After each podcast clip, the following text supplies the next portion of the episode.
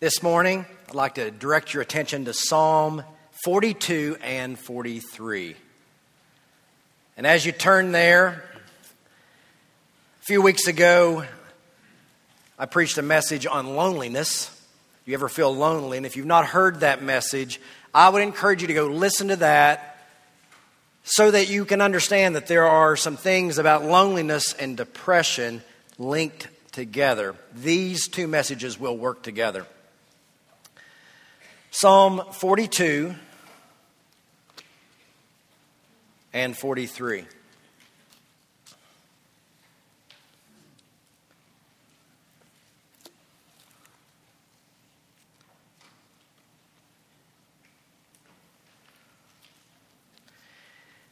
As a deer pants for flowing streams, so pants my soul for you, O God. My soul thirsts for God, for the living God. When shall I come and appear before God? My tears have been my food day and night, while they say to me all day long, Where is your God? These things I remember as I pour out my soul, how I would go with the throng and lead them in procession to the house of God with glad shouts and songs of praise and a multitude keeping festival. Why are you downcast, O my soul? Why are you in turmoil within me? Hope in God, for I shall again praise him, my salvation and my God. My soul is cast down within me.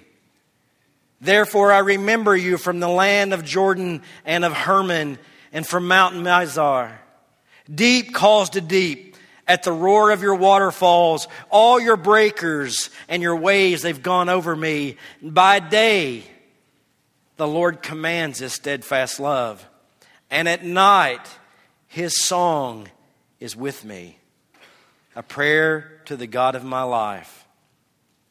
I say to God, my rock, why have you forgotten me?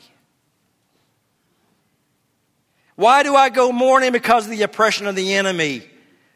As with a deadly wound in my bones, my adversaries taunt me while they say to me all day long, Where is your God? Why are you cast down, O my soul? Why are you in turmoil within me? Hope in God, for I shall again praise him, my salvation and my God. Psalm 43 Vindicate me, O God, and defend my cause against an ungodly people. From the deceitful and unjust man, deliver me, for you are the God in whom I take refuge. Why have you rejected me?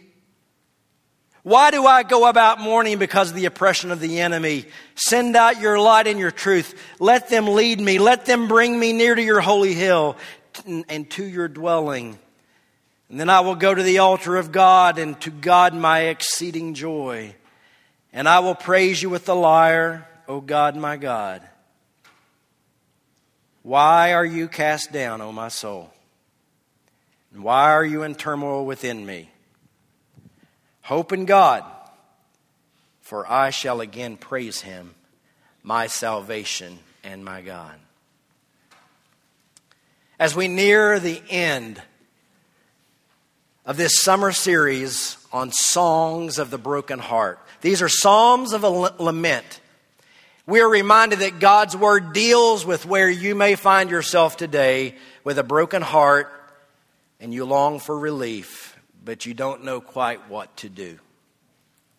It is from that spot that God's Word invites us in to see how others have felt, that we feel like they did, and we can see what they did, drawing wisdom out, identifying with them, and growing in our walk with God. Learning to be what makes no sense, to be whole and be broken in the same moment. And as a reminder, and I unpack this more in the loneliness message, faith, faithless complaining is called grumbling in Scripture. And we're warned not to do that. But, and faithless complaining is sinful because it basically does this. At its core, it accuses God of doing wrong. But lamenting, lamenting is something different. It's faith focused complaining. And it does not impugn God with wrong. It's honest, even brutal, honest and groaning of what it's like to experience deep pain, deep loss. It's the place of where you come and you're transparently saying, This is what I feel in this moment.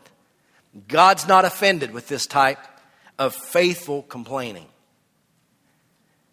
For you're bringing it to Him. In fact, He encourages it. In the Bible, even here in Psalms, shows us how we can do it right and do it well.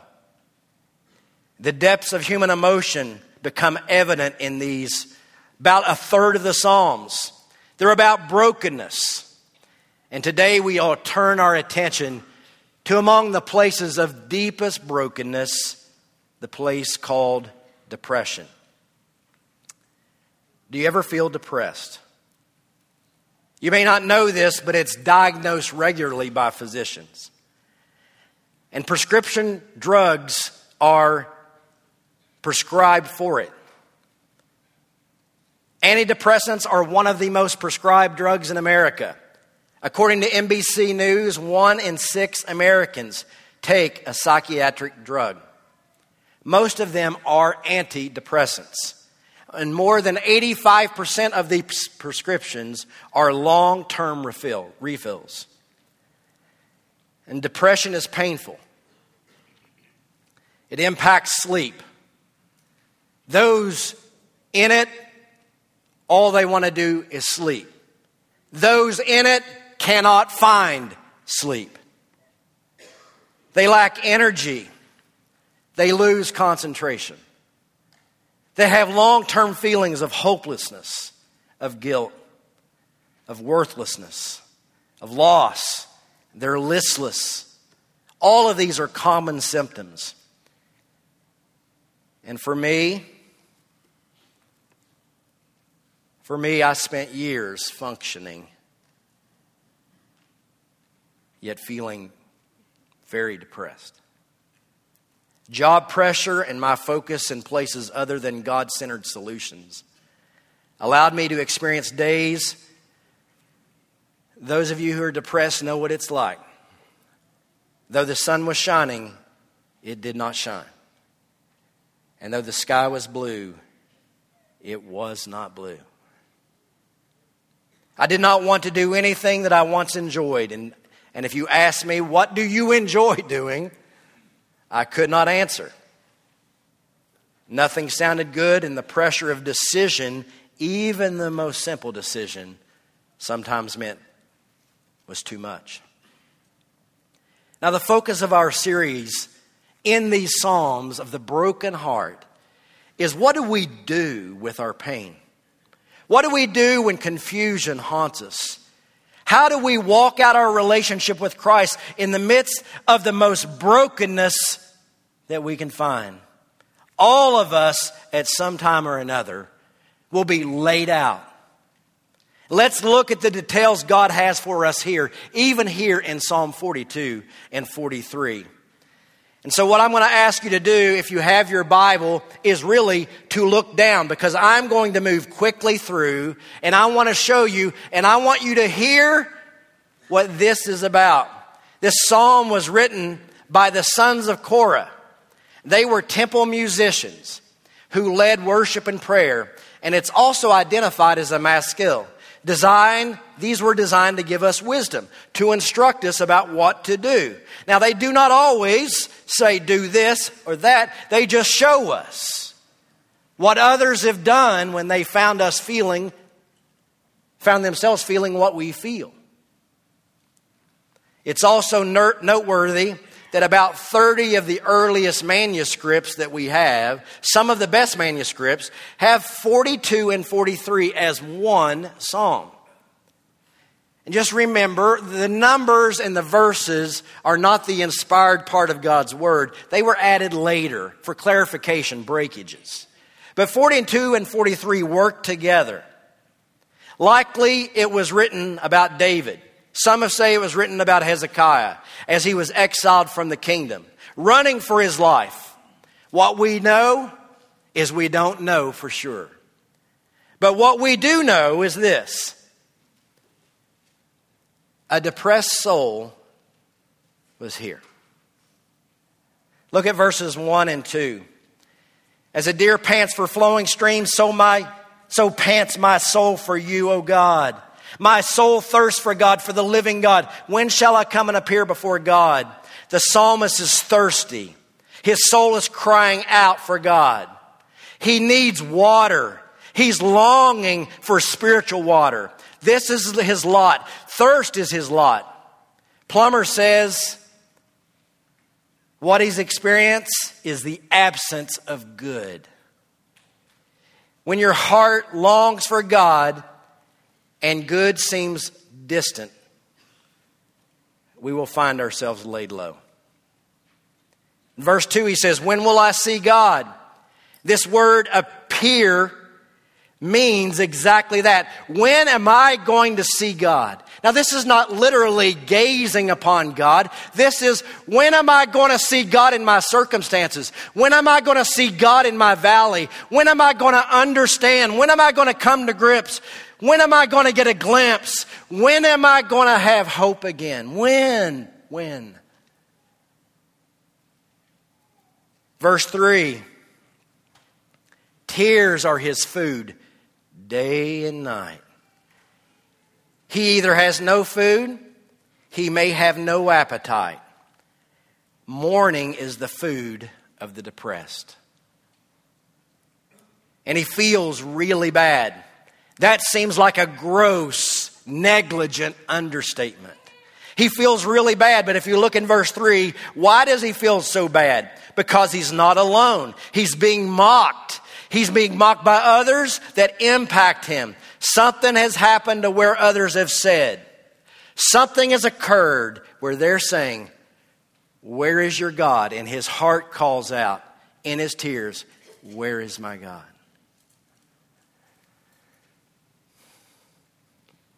Verse 4, he goes on to remember that there were days that were better, which he's exiled from now, moving along with God's people where he was praising God and he had joy, but it's far from him now. And then in verse 5, he asks the question we all ask why? He asks it here, he asks it in verse 9. Why is my soul in this situation? Great loss illness, when things strike us blindly. Bad comes, circumstances spiral us into depression. Now, in life, there's sadness and there's depression. How do you tell the difference? Grief or sadness according to Andrew, Solomon, is this depression in proportion to circumstance is grief. But depression is grief out of proportion to circumstance. And I believe that there are three sources of depression circumstance, chemistry, meaning something organically is happening within your body, and then there is this spiritual depression. And sometimes these work coinciding with one another. Sometimes they're, they stand alone, but they happen. And it's wrongfully assumed that biblical counseling, which we are heralds of, that depression is solely treated as a sin. I'm going to repeat that. Some of you really believe that biblical counseling is treated, that we treat solely as a sin. If you're depressed somehow, it's thought that biblical counseling teachers, well, they've done something wrong, something has landed them there. This is not what Grace Fellowship teaches. nor do we believe it to be necessarily so. It can be, but not necessarily so. We believe some great men and women of faith have struggled with seasons of depression, yet sin was not the issue. Charles Spurgeon, Abraham Lincoln, David Brainerd, King David, Job, Elijah, all men who struggled with not moments, but a lot of moments of depression. It could be sin, but it very well could be something else. A physician, preferably a godly one if possible, can help you determine if a physical or an organic issue is going on in your body contributing to depression. But all depression is not organic. All depression is not just something going on chemically, requiring medication. And today, what we're going to do is we're going to look at the circumstantial spiritual variety that leads us into depression, to what Spurgeon called the dark night of the soul. And when he called it the dark night of the soul, he was not talking about a momentary night and all is well the next day. He's talking about lingering depression. We can do something about it. Psalm 119, 105 tells us that God's Word is a lamp to our feet and a light to our path. And in the time we have remaining today, I want us to see how God's Word actually lights a path through depression. And not always, I want you to hear me, not always out, but through. What do you do. And I believe Psalm 42 and 43 is kind of, there's a blueprint reflected here in the broader counsel of God's Word. So, what does this path look like? The path that we should get on. First, go to God with your why. Go to God with your why and keep asking and answering to get to the root. The whys of life are ever nearby from the questions of a child. Oh my. My daughter, our firstborn, I wanted her to talk so badly until she started talking. And she began with the whys. And I remember one of the ones that struck me dumb in the moment. Daddy, why don't chickens have chins? It still screams. You'll never look at a chicken the same way again. You won't. Why is there so much suffering? I know you ask. Why do we find ourselves in 2017 where racism is not dead? Hunger and poverty and war and sadness linger all around us. When your soul longs for peace, but you get unrest, your heart cries out, Why? When you lose something of great value, your heart cries out, Why? Listen to me. Go to God with your why. But as you go to God with your why, I want you to understand that why is invited, but I want you to understand a why can land you in a couple different spots with it. We see that here. The first type of why is you go to God to help you navigate this because you cannot see the good. This is where you say, God, I, am blind. This is what the Psalter is saying in verse 1 and 2. He says, I am thirsty for you, God. My soul thirsts for you. When shall I come? When shall I appear? When shall I see what's going on? Help me navigate this, God. Why is this happening? Help me see through it. This is a position of confusion, which we all know, but looking to God to give us insight through it. That is the question why. Bring it. But there's a second type of why. And for those who hurt most desperately, I have found that they are most subject to being there and staying there. It's the cynical why. And it sounds like this God, why are you doing this?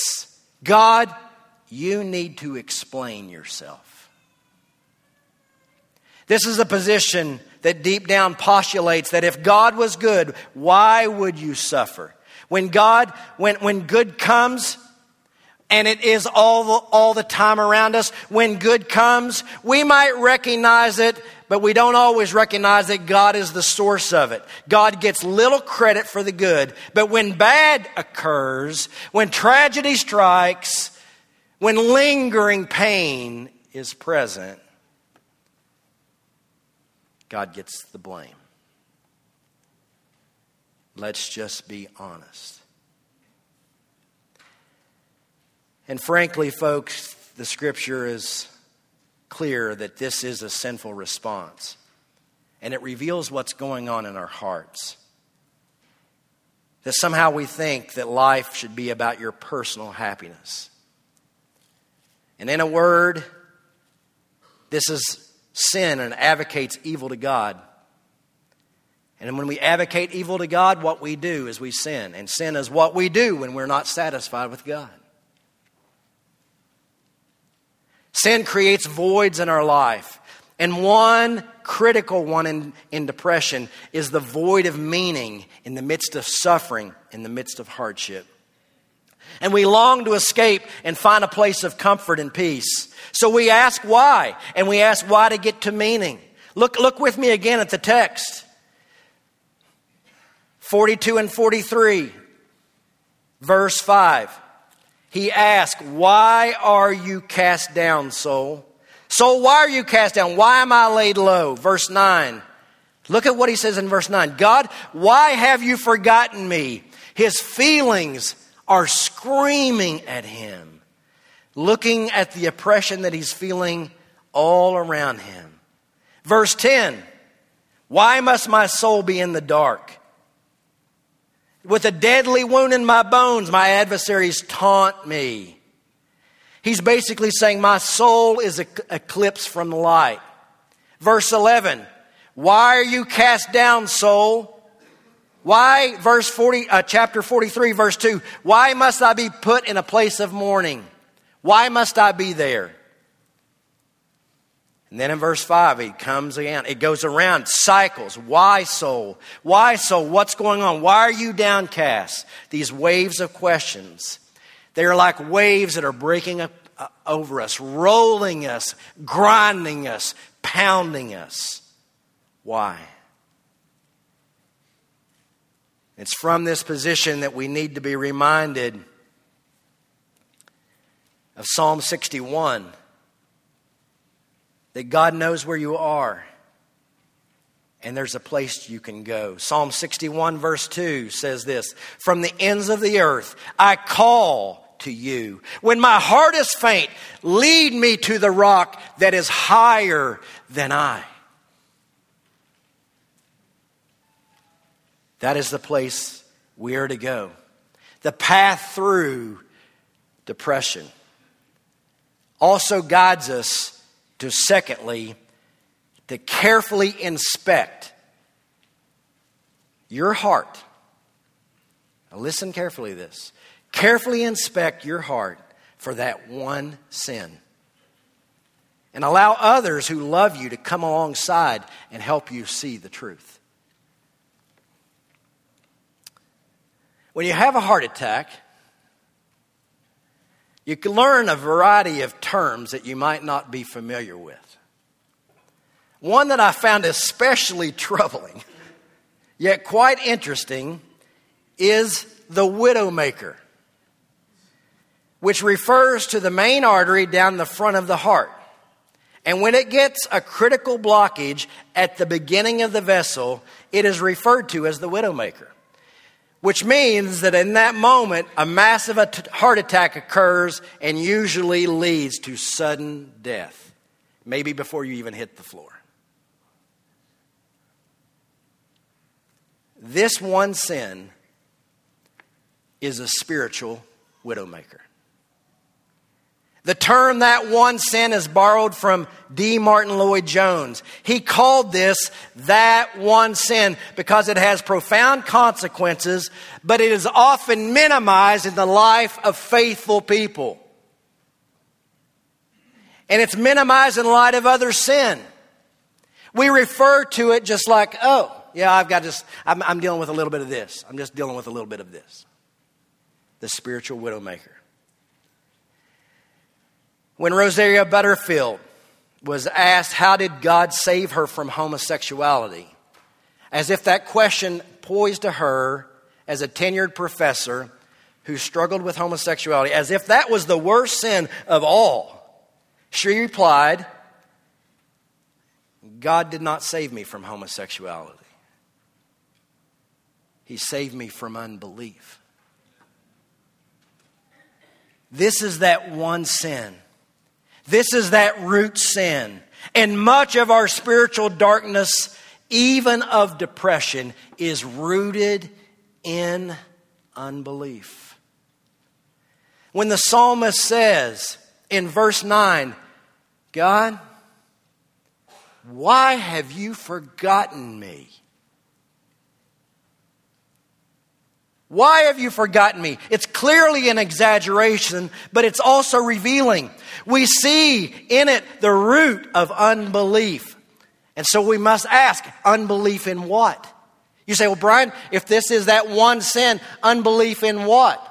Well, all we have to do is look at Hebrews chapter 11, the great chapter of faith, where it says faith is the assurance of things hoped for, the evidence of things unseen. What we are not believing in our moments of deep depression, and it's hard for us to get our hands around, we basically are doubting that God has good in store for us. That your life has meaning and purpose. I have found that when we ask why and we keep asking it appropriately, we can often get to that one sin that sin of unbelief. Listen to the why progress from a counseling session. The counselor says, I cannot go on. I can't take this. Why? Because it hurts too much. And I'm tired. Why? Because I feel alone. Just keep asking. Why? Because I don't see God in this. He's abandoned me. He's not with me. Why? Because I don't trust Him. I trust what I'm feeling in this moment and my interpretation of life that comes from these feelings I'm experiencing. See, unbelief is at the heart so often of much of our misery. And I am not saying that you are different than anybody else in that unbelief.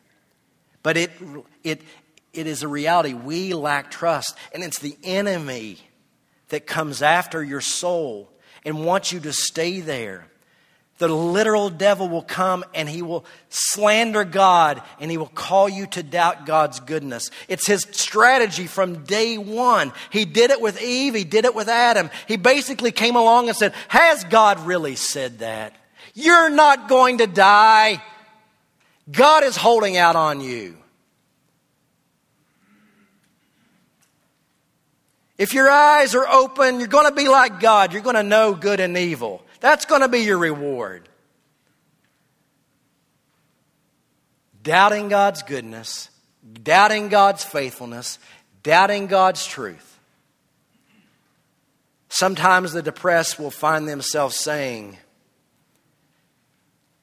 I believe God is good, and I can believe in God's goodness for others. They just have a hard time believing it for themselves. This is unbelief also. When you believe good for others but not for you, you say that God has something against you, doubting the character of God's love. God loves you, and He comes after you, seeking your heart. When Jesus was in his hometown, Matthew 13 tells us that he did not do many works there. He did not do many mighty works there because of one reason, the scripture tells us because of unbelief. There is a connection between trust and seeing God's work displayed in your life. This does not mean that you get an instant miracle and you're cured. It means that you learn to walk through your pain. It means that you learn to walk through the hardship. 1 Corinthians 10:13 says, "No test has overtaken you that is uncommon but God is faithful. Your depression will say, God is not faithful. God's word says, God is faithful. And you are going to be put square at the fork of decision. Will you trust God or are you going to trust your feelings? It also goes on to say that He will provide a way through it that you can endure it, meaning, yes, yes Sometimes the blues linger, those valleys stay. And you walk in dependence on God nonetheless to the praise of His glory. In the depths of my personal depression,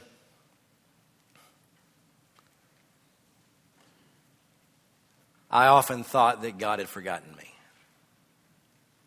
In the depths of my depression, I said one of the most shameful things that I say as a confession to my brothers and sisters in Christ that maybe even you have thought.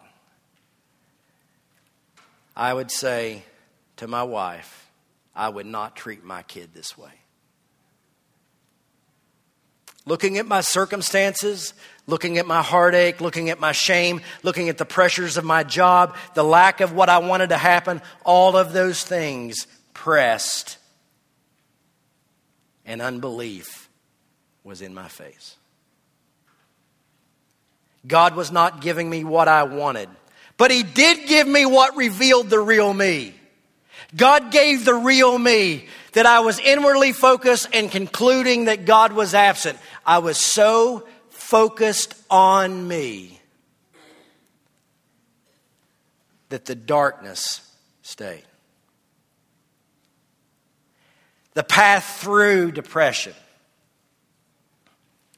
You've got to realize that you're in a battle and you must choose to fight. Look at verse 4 and look at verse 5. 42, uh, 42 verse 4.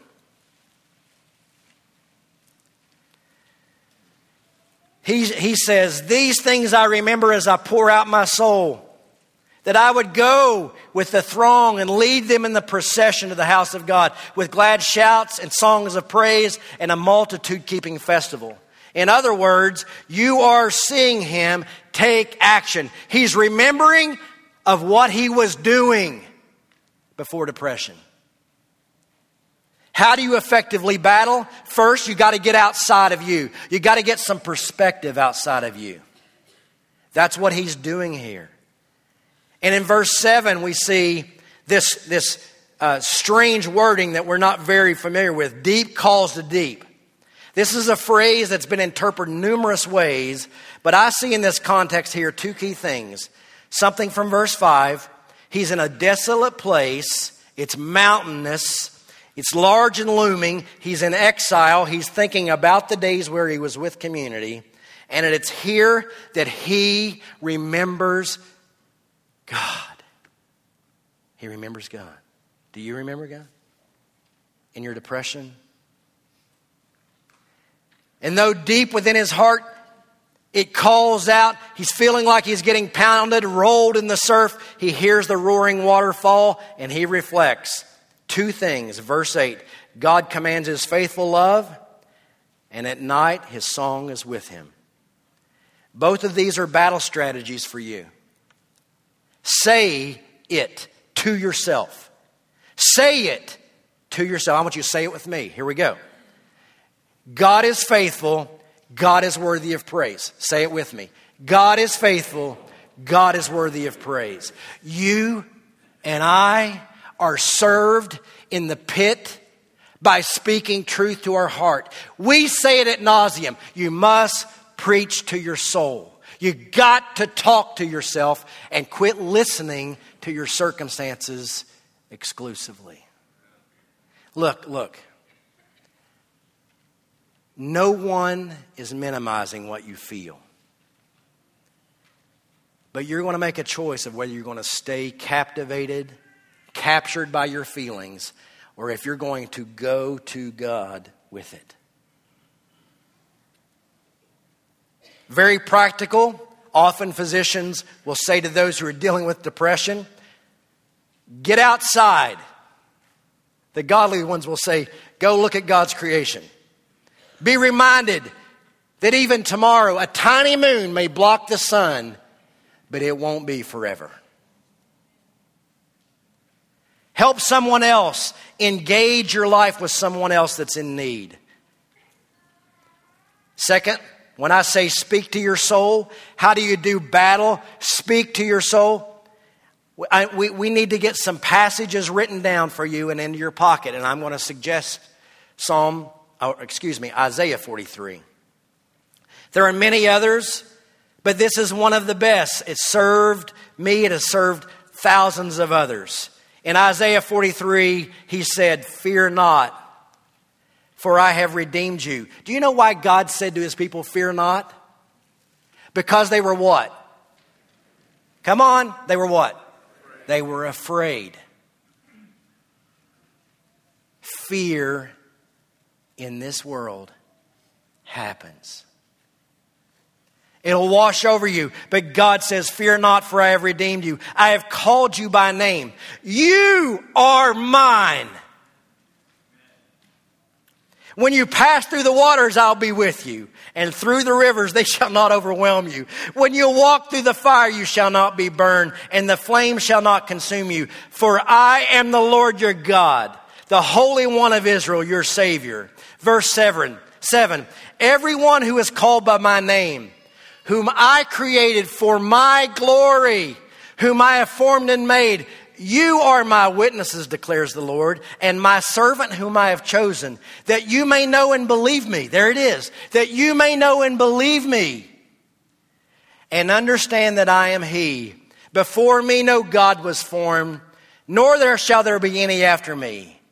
And verse 11 caps it. For I, I am the Lord, and besides me there is no Savior.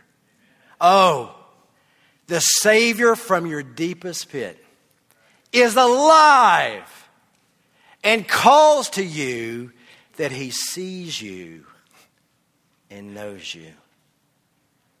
When our circumstances get so large, God gets reduced to the image of ourselves where we see him as helpless and not the true image of God. And Isaiah reminded God's people, you belong to him, your life matters to him, and he is God, and there is no other.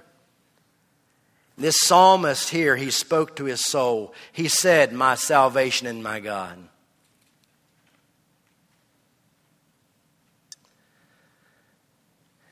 Third, how can we effectively battle depression?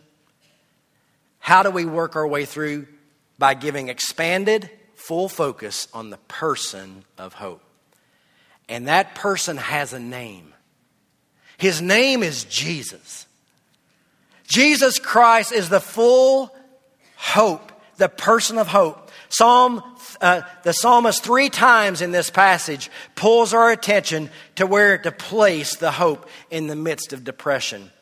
In 42 5, in verse 11, and then in 43 5, he says, Hope in God, my salvation and my God. There is great deliverance available for those depressed by giving attention to the person and the work of Jesus Christ. John 1:14 says this, and the word became flesh and dwelt among us, and we have seen his his glory. Glory as the Son from the Father. And then I love this, full of grace and truth. Do you know what your depressed soul needs? You need the grace that is Jesus Christ. Your depressed soul needs the truth that He is the victor over even death. And though you feel like dying, He sees you and He brings grace and truth to you. I find it interesting that as we look at the psalm, verse 11 in 42 and verse 5 in 43, the psalm does not say, Oh, victory, I'm out. It does not. In fact, the psalm has a bittersweet ending. It has a one day ending. It says, One day I shall praise him. I will praise him again. I will know joy again. I will know peace again. In my darkest days, and I asked my wife permission, we used to take walks And sometimes I would say nothing. And my wife would reach over and put her hand on my neck. She'd pat my neck and she'd say, One day. One day. When your hope is placed correctly, that one day has meaning. One day there will be no more tears. There, there there's not going to be any more fear. There's not going to be any more rejection. rejection. There's, there's not going to be any more loss. One day your dreams will be better than your dreams, and delight will replace your current dread. And it will be because Jesus is the victor over sin and death. Yes, your sin.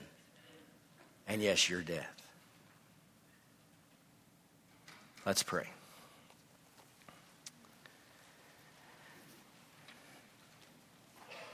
Lord, we hope in you.